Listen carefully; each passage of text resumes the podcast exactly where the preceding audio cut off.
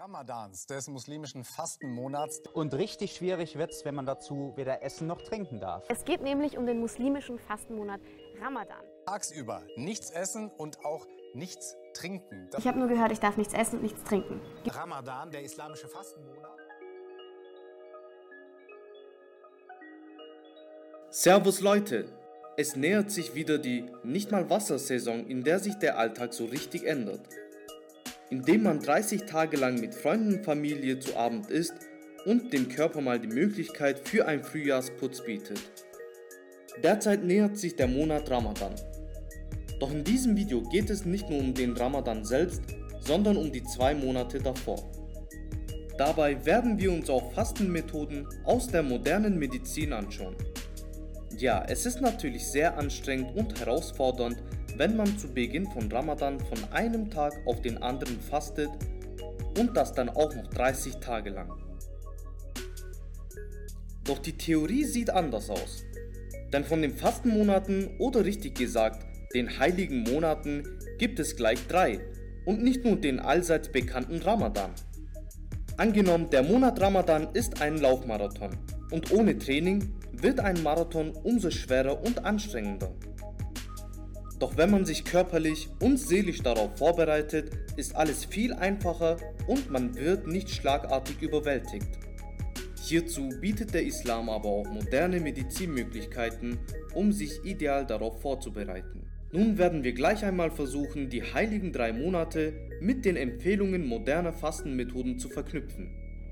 Die heiligen drei, die heiligen drei Monate sind Rejeb, Shaban und Ramadan.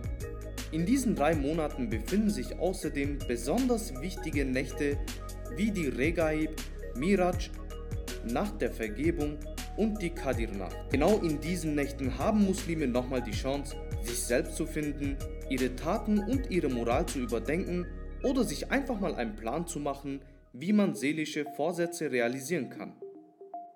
Ja, es hört sich komisch an, aber das Fasten ist quasi wie ein Jahresputz für den Körper und für die Reinigung unserer Seele bieten sich die heiligen Nächte und Monate passend an. Um uns von schlechten Ablagerungen unserer Seele zu befreien, sind sie die Gelegenheit. Natürlich geht es den Muslimen beim Fasten darum, das Wohlwollen Gottes zu erlangen.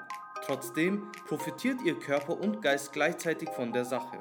Die moderne Medizin bietet Methoden wie das 8-Stunden-Fasten, 10 in 2 Fasten, 5 zu 2 Fasten, Heilfasten oder das vegane Fasten. Wir werden uns heute mal das 5 zu 2 Fasten genauer ansehen und für den Rest gibt es ja immer noch Google.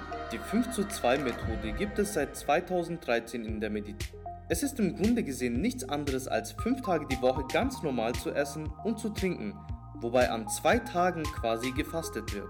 Diese Fastentage sollten jede Woche dieselben sein, damit sich ein Intervall bilden kann und so der Körper weiß, an welchen Tagen er an sich selbst arbeiten kann.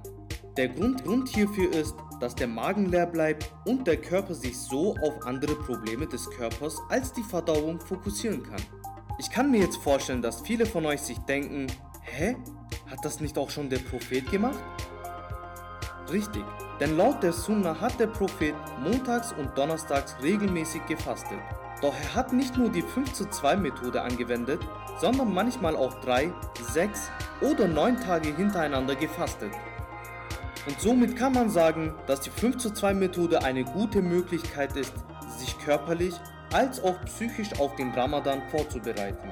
Es ist quasi wie ein Training, das uns stark weiterentwickelt. Denn ohne Vorbereitung werden die meisten von uns im Ramadan erst einmal einige Tage brauchen, bis sie sich gefunden haben. Und aus der Sicht des Körpers ist das auch nicht sonderlich ideal, ins kalte Wasser zu springen. Wenn Gott uns also zwei vorbereitende Monate vor dem Ramadan gesetzt hat, dient es sicherlich einem Zweck. Diese Zeiten kann man sicherlich als körperliche und seelische Aufwärmeeinheiten nutzen, um später im Ramadan tiefere Bedeutung zu finden. So Leute, das war's auch schon. Fastet ihr auch zu bestimmten Intervallen? Dann schreibt's in die Kommentare. Wenn euch das Video gefallen hat, vergisst nicht zu liken und lasst ein Abo da. Ansonsten allen eine schöne und gesegnete Aufwärmephase. Bis bald!